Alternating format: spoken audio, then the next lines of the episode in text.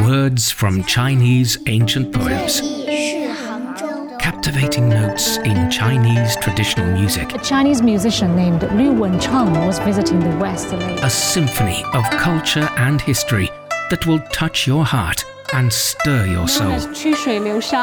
It involves floating cups down a stream. Will Hangzhou, the heart of China's poetic heritage, now a city of sportsmanship and unity, leave you inspired and enchanted. The person playing the sea, Asians participating in swimming, rowing. Join the Hangzhou Rendezvous with Music Talks on Mid Autumn Day to appreciate the serene beauty described in legends, the natural wonder and perfect harmony of tradition and modernity.